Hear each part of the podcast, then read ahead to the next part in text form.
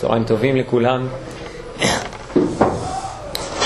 בחצי השני של השיעור שעבר התחלנו לעסוק בשיטה המיוחדת של מניטו ללימוד התורה ובקשר המהותי שלה לתפיסת העולם שלו שבליבה אה, יסוד הבחירה החופשית. אנחנו ניכנס אה, מחדש היום לסוגיה הזאת, הפעם בצורה, אה, מפרספקטיבה יותר רחבה, וגם נוכל להתחיל לפרוס את התמונה שעולה ממנה. אז לצורך הדבר הזה נתתי לכם, הפניתי אתכם אל הרמב"ם במורה נבוכים, חלק ג' פרק י"ז, שדרכו ניכנס דרך סוגיה יסודית מאוד בתפיסת העולם, ניכנס אל תוך הסוגיה שלנו. אז בואו נתחיל באמת מהרמב"ם. אומר הרמב"ם שם, דעות בני אדם בהשגחה, חמש דעות. זאת אומרת, יש חמש שיטות, חמש תפיסות עולם בהשגחת, כלומר, האם המציאות מושגחת. והן כולן קדומות, רצוני לומר שהן דעות נשמעו בזמן הנביאים. מעת היגלות התורה האמיתית המהירה לאלה המחשכים כולם. כלומר, למרות שאני הולך אה, לציין לפניכם את חמשת השיטות האלה על ידי כל מיני אסכולות יותר אה, אה, מאוחרות ודמויות יותר מאוחרות, אבל הן בעצם אה, מהוות גלגול כזה או אחר של אה, השקפות שמצויות מתחילת הדרך. מהרגע שהתגלתה תורה בעולם. אז חמשת הדעות אני כבר אה, אקדים ואומר, הדעה הראשונה של אפיקורס, השנייה של אריסטו, זה אלה הכתובות שהוא עכשיו אה, אה, מביא אותן כדמויות, אה, כדמו, כדמויות מאפיינות, כן? כמו שהוא הסביר, לא, הם לא המקורות של זה, אבל הם מאפיינים מובהקים של זה. הדעה הראשונה אפיקורס, הדעה השנייה אריסטו, שניים מהפילוסופים היוונים. הדעה השלישית והרביעית, אלו אה, אה, המייצגות שלהם פה הם שתי אסכולות מתוך הדת המוסלמית. והדעה החמישית זאת הדעה של התורה. אה, אבל כמו שאמר הרמב"ם, יש עוד הרבה אה, גלגולים ודמויות מאפיינות לשיטות האלה. אז דעה הראשונה הוא מאמר מי שחשב שאין השגחה כלל בדבר מן הדברים, בכל זה המציאות, ושכל מה שבו מן השמיים ומה שבתוכם, כן? כלומר מההיקף ועד כל מה שבפנים, נופל במקרה וכאשר יזדמן. ואין שם כלל לא מסדר ולא מנהיג ולא משגיח בדבר, וזה דעת אפיקורס. הדעה של אפיקורס זה שכל המתרחש בעולם הוא מקרי. הוא לא מושגח, הוא לא מכוון, אלא מקרי. הדעת השנייה, דעת מי שיחשוב שקצת הדברים יש בהם השגחה, והם בהנהגת מנהיג וסדר מסדר, וסידר מסדר. וקצתם נעזב ומונח אל המקרה, וזה דעת אריסטו. כלומר, שחלק מהמציאות מושגחת וחלק מהמציאות מופקרת אל המקרה. ומה שמתרחש בה הוא לא תולדה של איזושהי השגחה אלוקית על המציאות או איזה סדר מכוון שיש פה.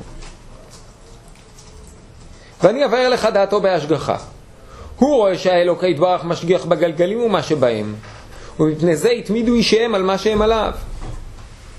הוא כבר כתב אלכסנדר ואמר, זה אחד המפרשים של אריסטו, שדעת אריסטו שהשגחת האלוקה תכלה ותיפסק אל גלגל הירח. אז הוא אומר דבר כזה, שבעצם לפי אריסטו כל המציאות של הגלגלים, כן, המציאות של הכוכבים, היא מציאות מושגחת. עובדה שאתה רואה את התנועות שלהם עקביות ו- ו- ומתמשכות ומדויקות לאורך אלפי שנים. וכל המציאות שלנו, שיש בה כל מיני תנועות משתנות ולא קבועות ודברים, אה, או אם נוסיף עוד משהו, כל המציאות שלנו אהובה ונפסדת, כן, היא מתהווה והיא כל דבר בה אה, צומח, אבל אחר כך אה, סובל איזה בליה והולך וקלה, היא מציאות שאיננה מושגחת. אז ההשגחה נגמרת כאילו מעבר לכדור הארץ ופה אין השגחה אלוקית, אצל אריסטו אפשר אחרי זה לראות שאולי אלה הדברים הכלליים, יש גם בתוך הארץ השגחה, בכל אופן על המאורעות הפרטיים שמתרחשים פה בארץ, אי אפשר לייחס אותם לאיזושהי השגחה אלוקית מכוונת. ואשר האמינו זה הדת ממי שיצא מכלל תורתנו, הם האומרים, עזב השם את הארץ.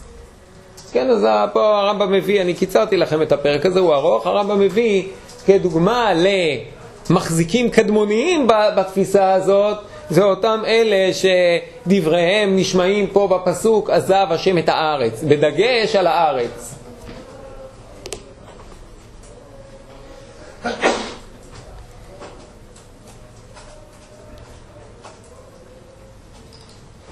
הדעה השלישית, הוא ההפך זה הדעת השני. והוא דעת מי שרואה שאין בכל המציאות דבר במקרה כלל, לא פרטי ולא כללי, אבל הכל ברצון ובכוונה והנהגה וכולי, אני מדלג פה כמה מילים, וזוהי כת האשריה מן הישמעאלים. כלומר, זאת הכת המסורתית של המוסלמים, כלומר, הפחות עוד מעט נראה שאחר כך יש כת שנייה של יותר משכילים מוסלמים. ומה הם מבינים? כל עלה נפל בגזרה מן האלוקה. והוא אשר הפילו עתה בזה המקום, ואי אפשר שיתאחר זמן נפילתו יקדם, ואי אפשר נפילתו בזולת זה המקום, כי זה כולו נגזר מקדם. זאת אומרת, אפילו עלה ש... שצונח, הכל בהשגחה והכל גזור, והכל לא היה יכול להיות שום דבר שיהיה בו איזשהו שינוי. והתחייב להם לפי זה הדעת, כן, יוצא מהשיטה הזאת, שיהיו תנועות בעל, בעל החיים ומנוחותיו נגזרות, זה כל תולדה של גזרה עליונה. ושהאדם אין יכולת בידו כלל לעשות דבר או להניח לעשותו, כלומר להימנע מלעשות אותו. אז יוצא מזה ששום דבר איננו נתון לשליטתו, להכרעתו, לבחירתו של האדם. והתחייב מזה הדעת גם כן שעניין התורות בלתי מועיל כלל, כאילו לתת תורה לאדם זה חסר כל משמעות. אחר שהאדם אשר לא ניתנה כל תורה לא יוכל לעשות דבר, לא לקיים מה שציווה בו ולא להיזהר ממה שהוא זר ממנו. אז זה הערה של הרמב"ם פה תוך כדי. לא ניכנס לכל הדיון, אז נא הם אומרים על זה, הרי סוף סוף יש פה כת דתית. אבל הוא אומר, זאת העמדה הקוטבית מנגד. בסדר? מה זה אומר העמדה הקוטבית נגד? בואו נ, נ, נ, נחזיר את זה קצת לאיזושהי אה, שאלה קצת יותר אה, אה, כללית, שהיא מאוד מאוד תפשט פה את העניין. בסופו של דבר, מה שמתרחש פה בעולם, בידיו של מי זה נתון. אז בעצם לפי שתי השיטות הראשונות פה, בין אפיקורס לאריסטו, אין הבדל בנוגע למתרחש בעולם. יש הבדל על ה... כוכבים, אבל זה לא כל כך מעניין אותנו עכשיו הכוכבים. אותנו מעניין עכשיו מה שקורה לנו בעולם. אומרות השיטות הראשונות שנזכרות פה, שמבחינתנו כרגע זו שיטה אחת, השיטה הפילוסופית, שאין, אה, שיטה הפילוסופית היוונית, הקדומה, שהעולם הזה הוא בעצם עולם של מקריות. ואין בו השגחה אלוקית. לפי זה, בסופו של דבר, מי פועל פה דברים? נכון שמה שקורה לי זה לא בהשגחה אלוקית, זה יד המקרה. אבל ממילא אני, באופן פשוט, יכול לפעול פה, אה, אני הגורם שפועל פה. מי פועל בארץ? לא האלוקים, אלא האדם. לפי השיטה השלישית, מי פועל בארץ? השיטה של השריעה, אך ורק האלוקים. כלומר, הפעילות האלוקית בארץ מוחלטת, ואין דבר אחד עלי אדמות שהוא לא פעילות מוכתבת, אלוקית, מחויבת, גזורה, שאי אפשר לזוז ממנה מילימטר. ובאמת בסופו של דבר אה, אפשר להבין נכון שבמחשבה ראשונה זה נראה מוזר מבחינה דתית לה, לה, להגיע לשיטה שכאילו תורה הופכת בה להיות אבסורד. אבל יש משהו שמאוד מסביר למה התפיסה הדתית מגיעה לפינה הזאת, מפני שיש פה איזה, איזה דרך לצייר אלוקות מוחלטת. אלוקות מוחלטת, שכל מה שקורה בכל מקום ובכל זמן ובכל אדם, הכל הכל גזור באופן מוחלט משמיים. אני אקרא רגע את הדעת הרביעית, יהיה קצת יותר קשה לאפיין אותה, היא תהיה דומה לדעה של התורה, למרות שהיא אה, אה, דעה של אה, אה, כת אחרת מוסלמית, אלא שזאת, כמו שאמרתי קודם, הייתה הכת היותר משכילה. אומר הרמב"ם ככה, דעת הרביעי, דעת מי שחשב שלאדם יכולת. יש לאדם מרחב של שליטה ומרחב של בחירה. ולזה יימשך מה שבא בתורה מן המצווה והאזהרה והגמול מהעונש לפי דעת אלה, על סדר. אז הוא אומר, קודם כל יש לאדם סוג של בחירה, איזשהו מרחב בחירה. ויראו שפעולות האלוקה כולם נמשכים אחר החוכמה. מה אפיין את הפעולה האלוקית לפי הכת הקודמת, לפי כת השריעה, לפי השיטה השלישית? הרצון האלוקי המוחלט. מה מאפיין את הפעילות האלוקית לפי הכת הרביעית? מה? החוכמה. בסדר? החוכמה האלוקית. חוכמה זה כבר משהו שקרוב יותר לאיזה עולם של סדר, או איזה היגיון. אז יש פה בחירה ויש פה חוכמה, ולפי החוכמה הזאת גם מה שהאלוקים עושה לאדם. כן, אלוקים מנהל את עולמו של האדם בחוכמה, לא בגזרה שרירותית של רצון, אלא בחוכמה אלוקה, אלוקית עליון. ויש מרחב של בחירה לאדם. הדעה החמישית הוא דעתנו, רצוני לומר דעת תורתנו, שהאדם בעל יכולת גמורה. שימו לב להבחנה הזאת. הקודם אמר לאדם יש יכולת. דעת תורתנו, האדם בעל יכולת גמורה. רצוני לומר, שהוא בטבעו, ובבחירתו וברצונו יעשה כל מה שיוכל האדם לעשותו, מבלתי שיברא לו דבר מתחדש כלל. כלומר, יכולת גמורה זה לא אומר שכל דבר שבעולם שהוא רוצה הוא יכול לעשות. אנחנו יודעים שאנחנו מוגבלים. אבל באופן עקרוני, טבעו של האדם, הקדוש ברוך הוא ברא, עולה, ברא אדם שטבעו שיש לו את תכונת הבחירה החופשית, את תכונת החופש. זה מה שהדגיש הרמב"ם, שהוא בטבעו ובבחירתו וברצונו יעשה כל מה שיוכל האדם לעשות. נכון, יש איזה מרחב של יכולת. המרחב של היכולת, אנחנו מדברים רק על מה שיוכל האדם לעשות. אבל מה שהוא יכול לעשות, זה, על זה יש לו בחירה.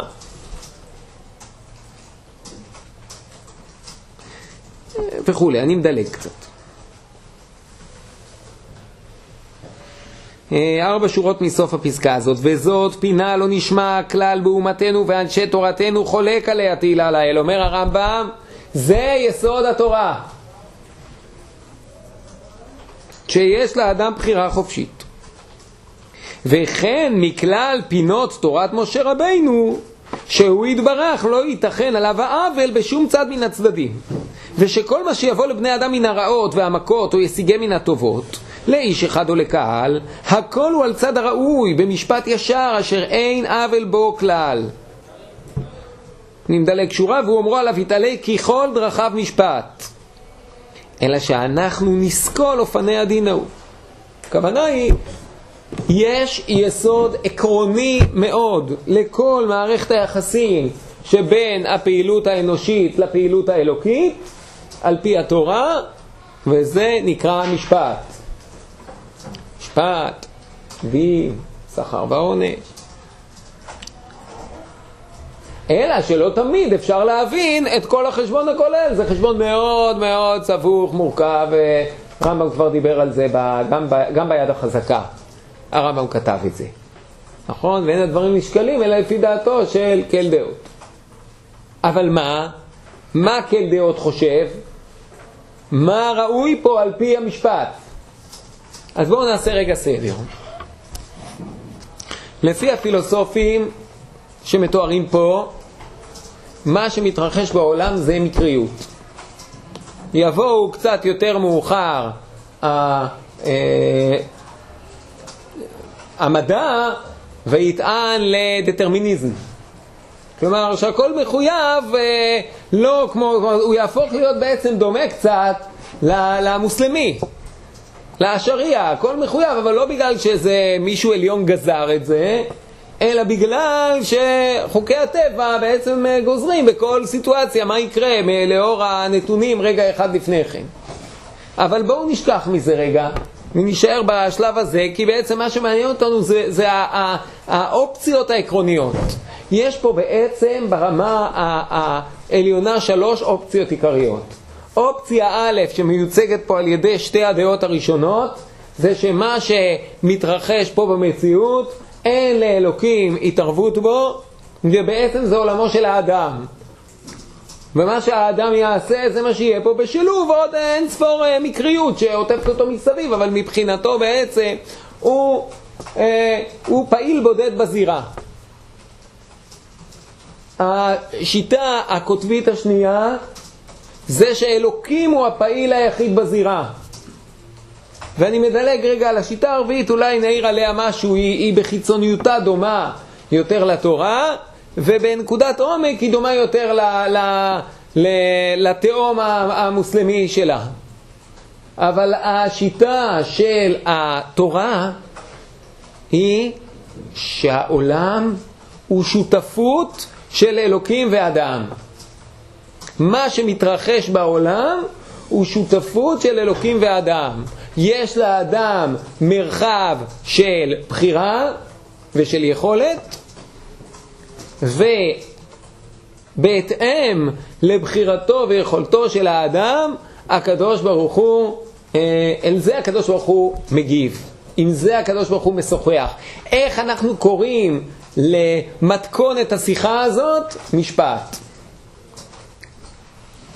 נכון? ואם אנחנו בעצם מסתכלים על, על התורה, בהרבה מובנים אפשר uh, לכלול את, uh, כלומר אפשר לראות במילה הזאת משפט, uh, אחת המילים שבאמת מאפיינות אותה בצורה מאוד מאוד uh, uh, מתאימה. נכון? כי בעצם מה שיש לנו בתורה זה הרבה מאוד חוקים שעל פיהם יתרחש המשפט.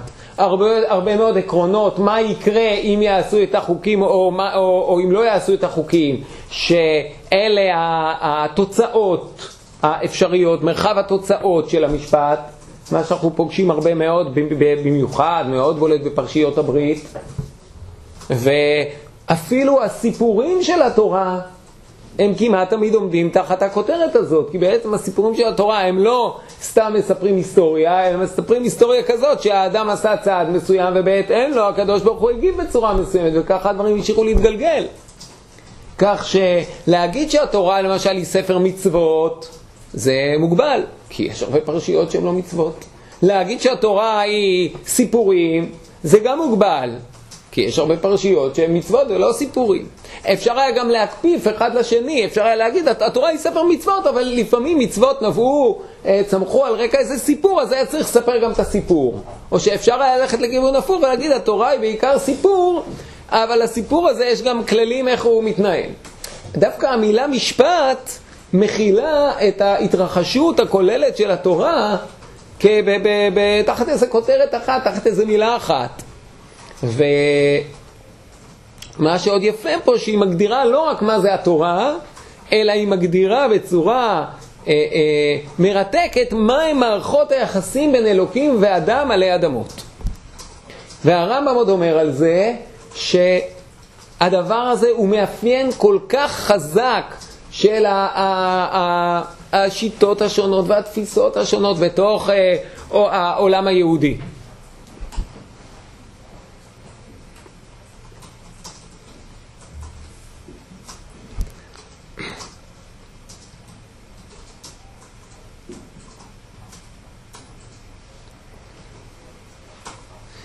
אני בכל זאת אומר שתי מילים על השיטה הרביעית. השיטה הרביעית מבחינת המרכיבים שיש בה היא דומה לתורה, למה? כי מצד אחד יש לאדם יכולת ומצד שני יש פעולה אלוקית.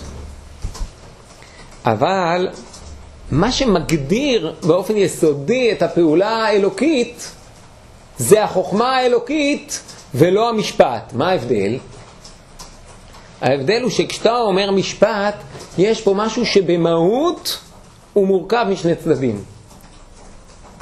משפט זה אומר שמה שאני אעשה, יש לו קשר ישיר ומובהק, וכמעט הייתי אומר נגזר, ממה שהצד השני עשה. כלומר, משפט הוא מחייב תגובה מדויקת, מענה מדויק למה שהתרחש על ידי הזולת. או במקרה שלנו, מענה אלוקי מדויק למה שהתרחש על ידי האדם. אבל חוכמה אלוקית היא כבר דומה למושג הזה רצון אלוקי, לפחות בדבר אחד, שיש פה בהרבה מובנים פעולה חד צדדית. אני עכשיו חושב, מה נראה לי? לפי חוכמתי. החוכמה, כלומר, זכותו של הקדוש ברוך הוא לעבוד חד צדדית אולי, כן? אבל כלומר, הנקודה שנמצאת פה זה לא הבעייתיות שבחד צדדיות, או שאם אתה... הקדוש ברוך הוא יכול להיות דן יחידי, וחוכמתו היא חוכמה שלמה.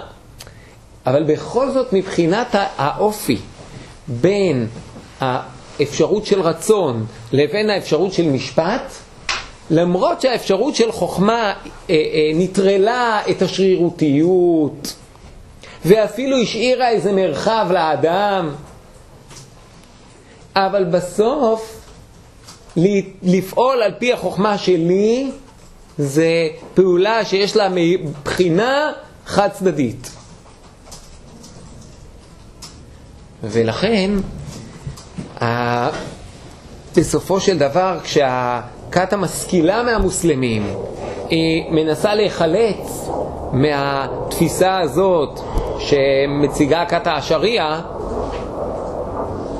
אז היא בעצם, אה, בסוגריים אני אגיד, כת האשריה היא צמחה כקונטרה דווקא לכת המשכילה וניסיון לחזור אל האסלאם המקורי, בסדר? אבל בואו נתפוס את כת האשריה כמייצגת אכן של האסלאם המקורי. כשהכת המשכילה של האסלאם, המועטזילה, כשהיא אה, אה, מחפשת מוצא, המוצא המקסימלי שיכולה לצאת, להגיע אליו, הוא עדיין נשאר תחת החותם של האופי המוסלמי, שבסוף יש פה פעולה אלוקית חד צדדית. התורה כמשפט מגדירה את העולם כעולם שבו האדם והקדוש ברוך הוא שותפים. כשם שזה החתימה של פרק א' בתורה, נכון? שהאדם נברא בצלם אלוקים והוטל עליו, הורדו בדגת הים ובעוף השמיים, פרובו מילאו את הארץ. כלומר, הוא קיבל שליחות ל... להמשיך פה את מפעלו של הקדוש ברוך הוא. כך גם בהמשך הוא עומד אל מול הקדוש ברוך הוא על הציר הזה של השותפות בינו לבין הקדוש ברוך הוא. הכותרת הזאת, שהיא אה, מתאימה, אה, כמו שאומר הרמב"ם, היא, היא מאפיין מובהק של אה, היהדות, השותפות הזאת יכולות להיות לה, אה, אה, היא יכולה להתפרש בכמה גוונים. ובאמת, חכמי ישראל, יש ביניהם הבדלים מסוימים, שכשאנחנו לא שמים, לפרספקטיבה, לא שמים לב לפרספקטיבה הרחבה הזאת שהרמב"ם מציג, אז אנחנו עלולים להציג את השיטות האלה של חכמי ישראל כמלאות בוויכוחים. אבל כשאתה שם את זה בפרספקטיבה של הרמב"ם, אז אתה מבין שהכל זה ויכוחים, מה מידת, ה, ה, מה, מה, מה מתכונת השותפות שבין אלוקים לבין האדם. ונגיד גם איזה משקל יש לכל צד. בסדר, יכול להיות שתפיסות מסוימות ייתנו משקל הרבה יותר גדול לחלק האלוקי, ויגידו שהחלק האלוקי, אה, שאולי כבר אה, עוד רגע נתרגם אותו לאיזה מושג יותר אה, ברור לנו, בואו נקרא, בואו כבר נתרגם אותו. חלק האלוקי יכול להיות למשל התוכנית האלוקית. בסדר, מה יותר מעצב את פני ההיסטוריה? היהודי, ההיסטוריה של עם ישראל.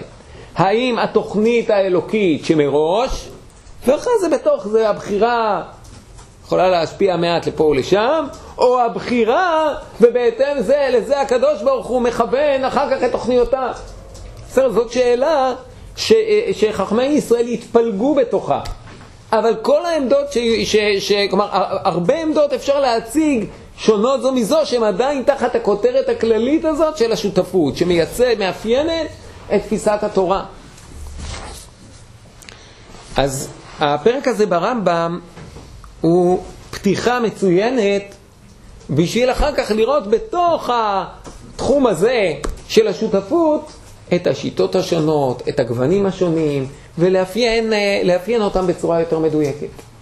אז אנחנו לא אה, אה, ניכנס פה במסגרת הזאת ל, אה, לשיטות שונות, אולי בהמשך ניגע קצת בשיטות אה, אה, שקצת יחדדו לנו יותר מה מניטו אומר, אבל אנחנו כרגע חוזרים אל מניטו. בסדר? הדגש אצל מניטו על הבחירה החופשית, דגש, כמו שראינו, מרכזי מאוד. בסדר? בתוך המרחב הזה של השותפות בין אלוקים לבין אדם, החלק של האדם, שזה החלק של הבחירה החופשית, הוא חלק ש, שאולי אצל מניטו מקבל את המשקל העמוק ביותר שלו.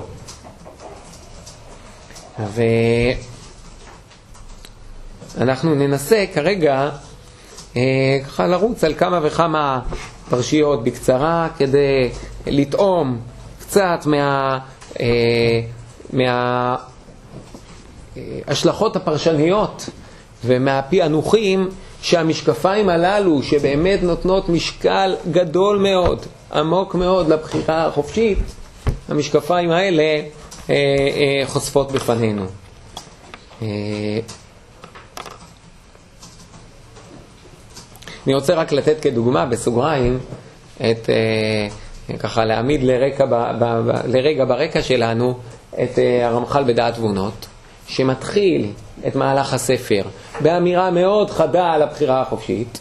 נכון שהעולם נברא בגלל הנעמה דקיסופה, כלומר העולם נברא במתכונת הזאת כדי לתת לאדם בבחירתו החופשית לקנות את, את, אה, את שכר, לקבל את שכרו, אבל אחר כך מהר מאוד נכנס המהלך הזה של גילוי הייחוד, שעליו אומר הרמח"ל, שבגלל המהלך של גילוי הייחוד, שזה בעצם התוכנית האלוקית, שבגלל זה יש הרבה צמצום במרחב של הבחירה.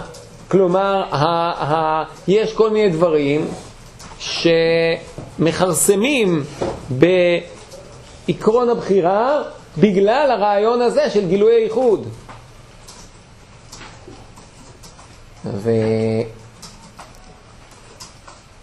וזו דוגמה למי שממש פתח את הדרך ב, ב, ב, ב, בהנחת הבחירה החופשית כלב העניין, ובכל זאת מהר מאוד נתקל באיזושהי אה, אה, בעיה שגורמת לו לצמצם את המימד הזה במידה מסוימת. לא לבטל, עדיין הרמח"ל נשאר מהמייצגים הבולטים ביותר של הנחת הבחירה החופשית כעיקרון אה, ראשי בהבנת בריאת העולם. אבל אה, אני אומר את זה בשני מובנים. קודם כל, כדי, שבא, כדי שאנחנו נראה איך אצל מניטו העיקרון הזה אה, באמת מודגש אולי בצורה המשמעותית ביותר מכל ה, ה, ככה, הגישות המרכזיות שאנחנו מכירים. וב' בהמשך אנחנו גם נצטרך להתמודד עם השאלה איך מניטו עצמו מתמודד עם כל אותם אה, יסודות בתורה וביהדות שמה, ש, שנראים כמכרסמים בבחירה החופשית למען התוכנית האלוקית.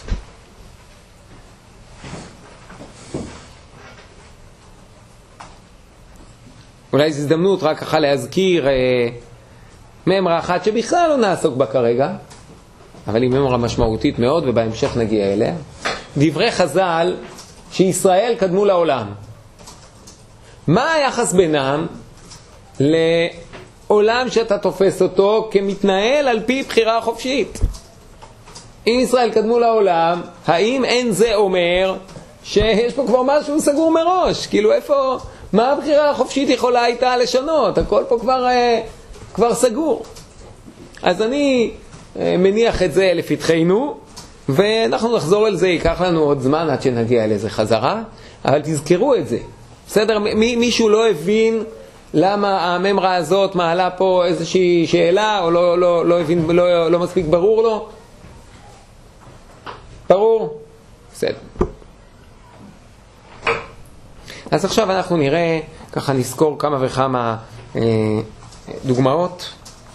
בואו נתחיל באמת בדוגמה הזאת של, אה, של אה, קין והבל. אני מתחיל מהמקור השני שהבאתי לכם. נכון, בסיפור של קין והבל יש שלב ראשון. בשלב הראשון, קורבנו של קין לא מתקבל. עכשיו, אנחנו אה,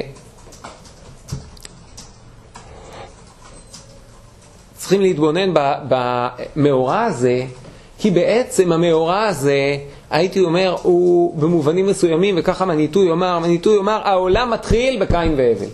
העולם שאנחנו מכירים מתחיל בקין והבל.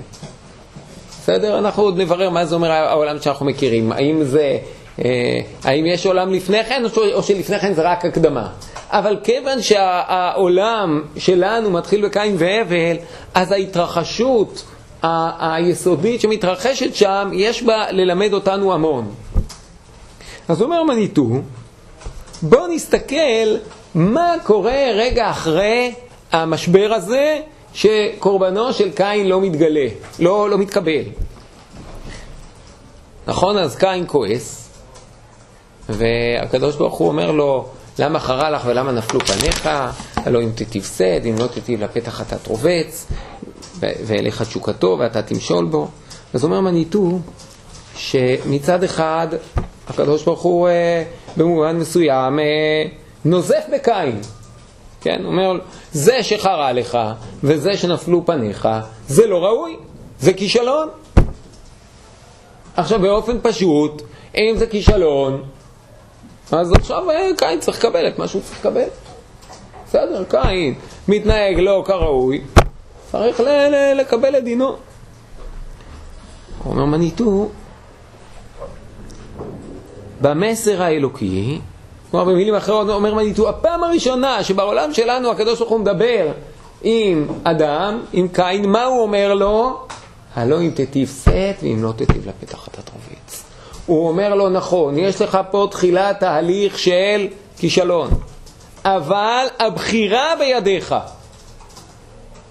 האמירה הזאת, כשבצד הראשון של האדם עלי אדמות הוא צועד והוא מחליק, הוא נכשל. נכשל באשמתו. מה האמירה הראשונה שיש לקדוש ברוך הוא לומר? גורלך בידיך, יש לך בחירה חופשית, אתה יכול לעלות, אתה יכול לרדת. הלא אם תיטיב שאת. מה זה שאת? מפרש מניטור, אתה תגיע יותר גבוה מאיפה שהיית לפני שנפלת. אתה יכול לעלות. לא רק שאתה יכול לתקן, אתה יכול עוד להמשיך יותר למעלה. ואם לא תיטיב, אז אתה בוחר להמשיך להתגלגל למטה. עכשיו הכל תלוי בך. עכשיו, מה הציר של הבחירה החופשית? הציר המוסרי. אם תיטיב, להיות טוב. נכון? זה, זה הציר של הבחירה החופשית. הפסוקים האלה שאנחנו כל כך רגילים לקרוא אותם, אומר מניטו, מניחים את היסודות המהותיים לכל הסיפור של העולם. מה זה בשביל, מה זה עבור קין להיטיב?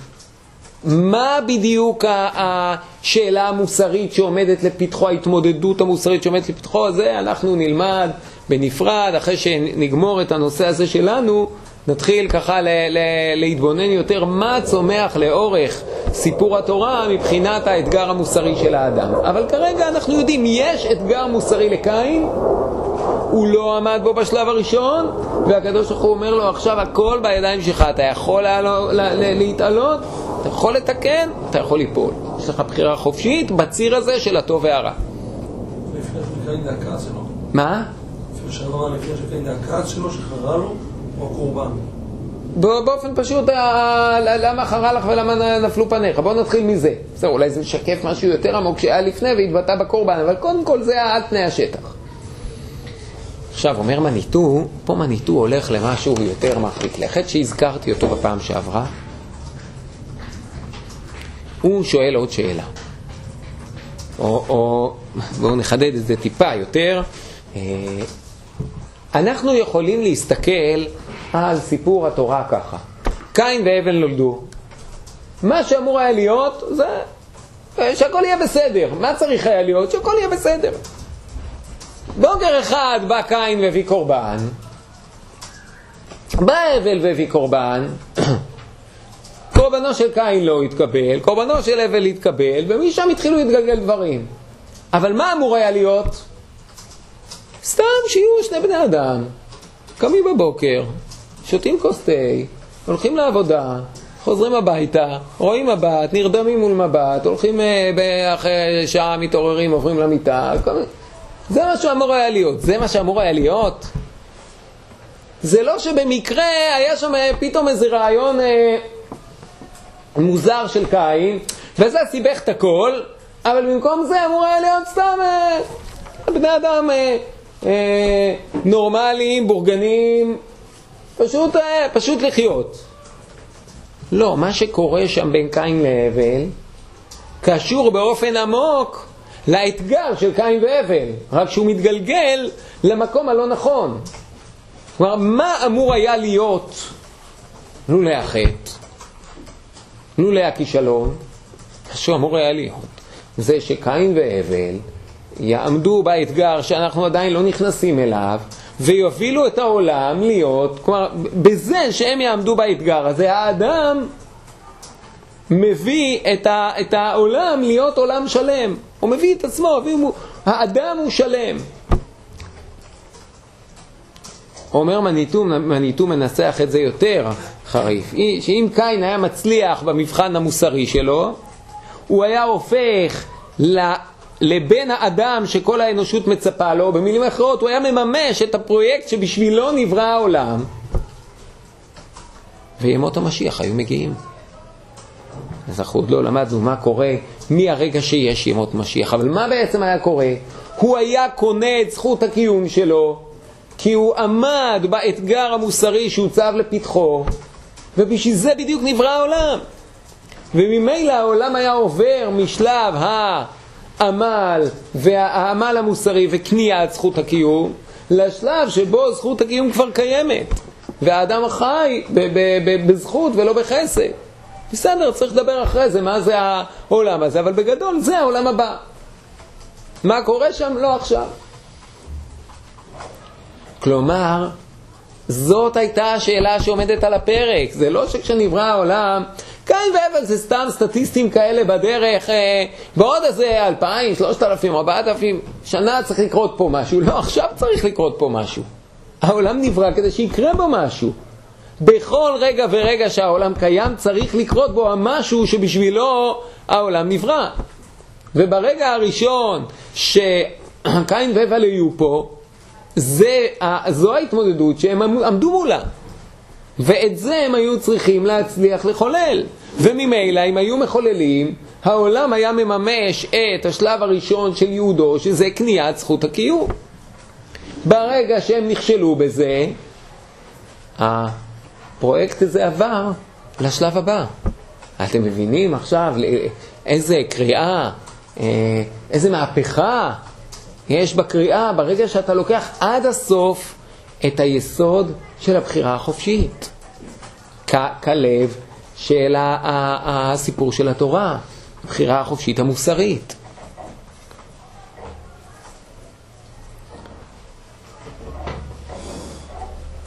אז אה, נקרא כמה שורות ממניטו. השאלה שאני מבקש לשאול היא, האם מלכתחילה זה היה יכול להיות אחרת? ברור שיש לנו קושי מסוים לתאר לעצמנו איך זה היה יכול להיות אחרת. אולם עלינו לעשות את המאמץ האינטלקטואלי הנדרש. העיקרון של התורה היא שבכל שלב, בכל דור, מהאדם הראשון עד אחרית הימים, הכל פתוח. והדוגמה הראשונה שהוא מביא לזה, קין היה יכול לבחור שלא להרוג את הבל. וכמו שראינו קודם, ובזה להביא לימות המשיח. במהלך ההיסטוריה, בסוגריים אומר פה מניטו משהו שאנחנו עוד נדבר עליו בהמשך, יש פחות ופחות בחירה מפני שהתרחשו כבר אירועים מסוימים בלתי הפיכים.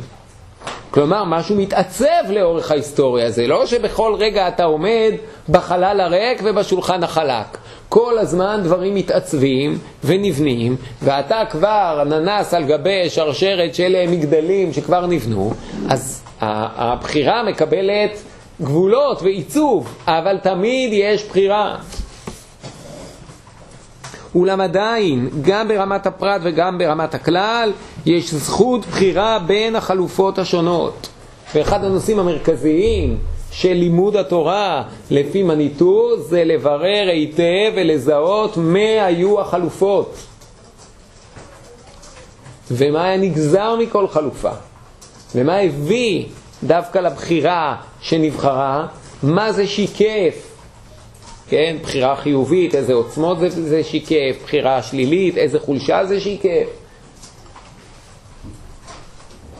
ואיך מתקדמים מפה הלאה. אז מפה והלאה נרוץ על עוד כמה דוגמאות קצרות, ובזה אה, נסיים. מה? הבחירה החופשית יכולה להתעצב רק במדרון השורי מטה או גם למעלה? יכול להיות בחירה שהעולם מתעלה באופן שהוא מתעצב? הנה, זה מה שהוא אמר, שאם קין והבל היו בוחרים בחירה אחרת. אז זה נשאר עדיין רך, או ניתן... לא, היה מגיע, לה, היה מגיע למעלה לגמרי.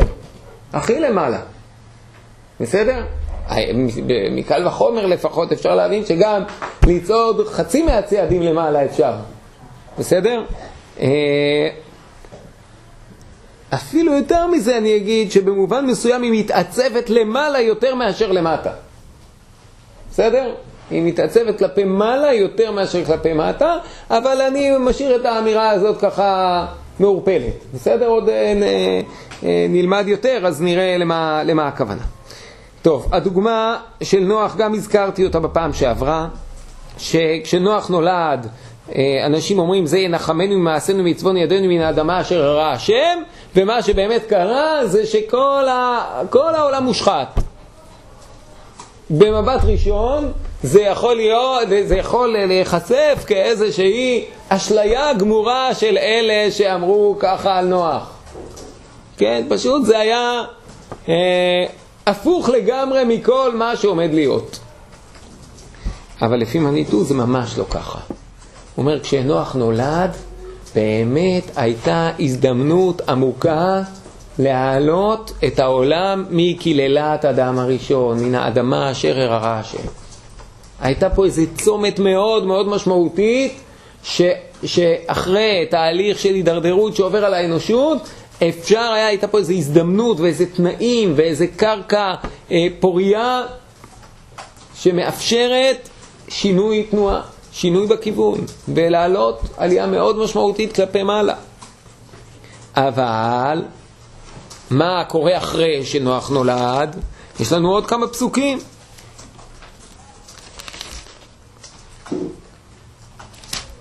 ויהי כהחל האדם לרוב על פני האדמה ובנות יולדו להם, ויראו בני האלוהים את בנות האדם כי טובות הנה, ויקחו להם נשים מכל אשר בחרו, ויאמר השם לא ידון רוחי באדם לעולם בשגם ובשר, והיו ימיו מאה ועשרים שנה. וכולי, ואז מיד אחרי זה, כנראה יש עוד, כלומר, לפני, מיד אחרי זה, יש עוד התרחשות, וההתרחשות הזאת היא בחירה אנושית ללכת כלפי מטה. בחירה אנושית בתנועה של הידרדרות. נכון? של איזה שילוב של אה, אריות וגזל. ואז יש עוד שלב. וירא השם כי רבה רעת האדם בארץ, הרוע עוד מתרבה, וכל יצר מחשבות ליבו רק רע כל היום.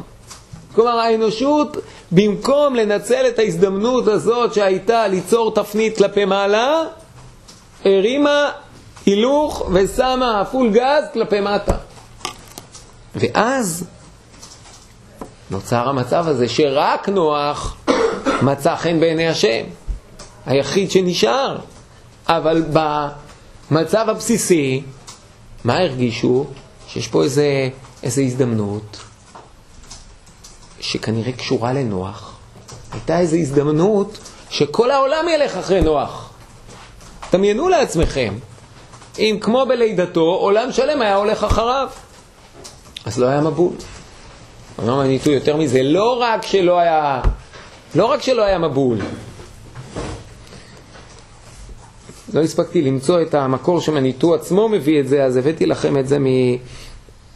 אה, מספר שנכתב עליו, אבל אה, אה, מניטו מביא מדרש שנוח ודורו היו אמורים לקבל את התורה.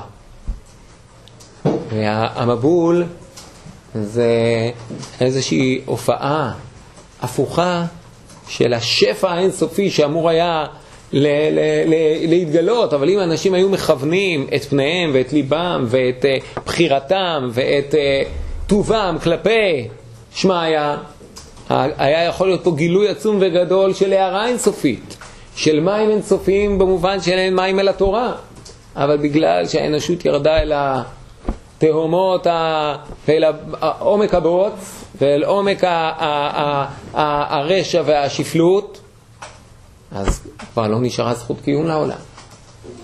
אז שימו לב, צריך להוסיף פה עוד משהו. זה לא רק שהבחירה החופשית, כלומר פה זו נקודה מאוד יסודית, ככה אני רוצה אה, רגע להתעכב עליה. עד עכשיו דיברנו על המשפט, מה זה המשפט? מה שאדם עושה, אלוקים מגיב. בסדר, אבל איזה סוג של תגובה? אפשר להגיד, מה שאדם עושה, אלוקים מגיב. הכוונה, מישהו עשה איזה מצווה גדולה, מקבל שכר. מישהו עשה איזה עבירה גדולה, מקבל עונש. אבל מה שמתברר ממניטו, וכבר נמצא בהרבה אה, אה, מדרשי חז"ל, זה שמעשיהם של בני אדם משפיעים לא רק על התגובה המיידית אליהם בכותרת של שכר ועונש, משפיעים על כל עיצוב הסדרים שהקדוש ברוך הוא מעצב בעולם. אני אקח לרגע את הדוגמה הכי מוכרת לכולם, שלא צריך בשבילה את מניטו, השאלה היא רק אם היא יוצאת דופן או אב טיפוס. והדוגמה היא אה, שיטת רש"י על היחס בין, בין חטא העגל למשכן. נכון, אומר לנו רש"י שלולא חטא העגל לא היה משכן. עכשיו תחשבו, לא היה משכן, זה אומר חצי ספר שמות, כל ספר ויקרא, לפחות. יש גם במדבר כמה דברים. אבל תחשבו, חומש וחצי הוא תולדה של חטא העגל. ובלי חטא העגל העולם הרוחני שלנו, של עבודת השם, היה נראה אחרת. כלומר, מעשיהם של בני אדם לא רק יוצרים איזו תגובה של שכר ועונש, הם מגלגלים, הם, הם, הם, הם, הם, uh, התוצאות שלהם זה איזה סדרים הקדוש ברוך הוא יעצב פה בעולם. זה יכול להיות סדרי עבודה, סדרי מחנה, סדרי עם, סדרי אקלים, זה יכול להיות הרבה הרבה דברים. הדוגמה פה זה שתורה שאמורה הייתה להינתן בימיו של נוח, ואז ממילא איזה תורה היא הייתה? כלל אנושית, נכון? הייתה יכולה להינתן תורה לכלל האנושות. הוחמצה. ומתחיל כנראה איזה מתכונת חדשה, לפחות אנחנו מכירים את זה בפשט, לפחות בדור הפלגה, בסדר? אז אולי זה פה, אולי זה שם. בואו נראה עוד כמה דוגמאות קטנות ובזה נסיים.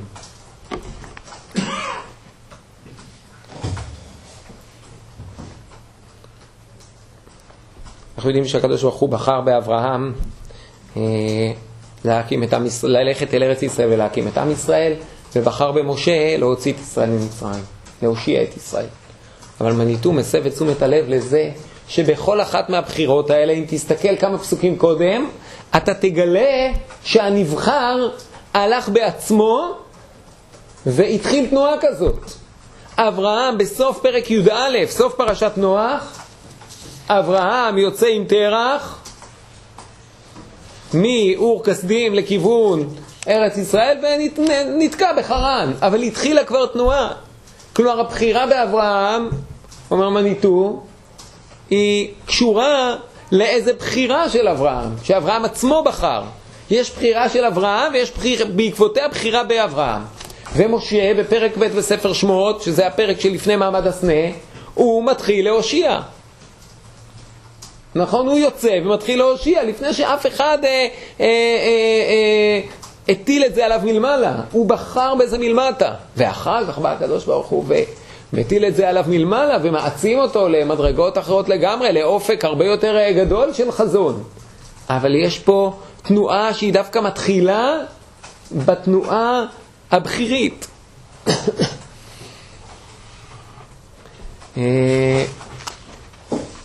אה, בסדר, אני, אני, למרות שנתתי עוד שתי דוגמאות בדף המקורות, אפשר אה, אה, להסתפק בזה. ובעזרת השם, אנחנו אה, עוד נמשיך עם היסודות הללו, ככה לפתח אותם ולהבין אותם אה, יותר לעומק, כי באמת יש בהם משהו, מאפיין מאוד מאוד יסודי של משנתו של אה, מניטו. כללית. כלומר, יכול אולי להגדיר כאילו מה זה נותן לנו, כי השאלות האלה כאילו הן כאילו שאלות אפילו קצת כאילו ילדותיות. כאילו, שילד יכול לשאול את זה, מה היה קורה אם לא? כן. אז כאילו, מה זה נותן לנו? בסדר, אז אני רק אגיד, זה אולי מופיע פה או לא מופיע פה. אה, אני אקרא רק שורה אחת, למרות שהיא דורשת אחר כך הרבה מאוד אה, אה, לימוד אצל מניטו. אבל אומר מניטו ככה פה במקור האחרון. אברהם היה צריך לבנות את עצמו כראש המאמינים. הוא לא נולד כך. אם כך לומדים, אפשר באמת להבין את הקשיים, את ההתלבטויות, את החלופות העומדות על הפרק. יש שלבים ויש תהליך ממושך וקשה מאוד מאור כסדים עד להר המוריה. זה, זה לא רק שהכל uh, כבר סלול מראש, זה כל שלב זה, זה העפלה לעוד קומה, שדורשת התמודדות והכרעות. התהליך הזה הוא הדגם של מה שעובר עלינו. היהודים יוצאים מגלות אדום, וגם אנחנו צריכים להתעלות על קליפת אדום של גלותנו ולחזור לעבריות. המקרא הוא תעודת הזהות שלנו, אנו חיים בתהליך טוב. אז בסדר, זה כיוון כללי שיש הרבה מה להרחיב בו בהמשך.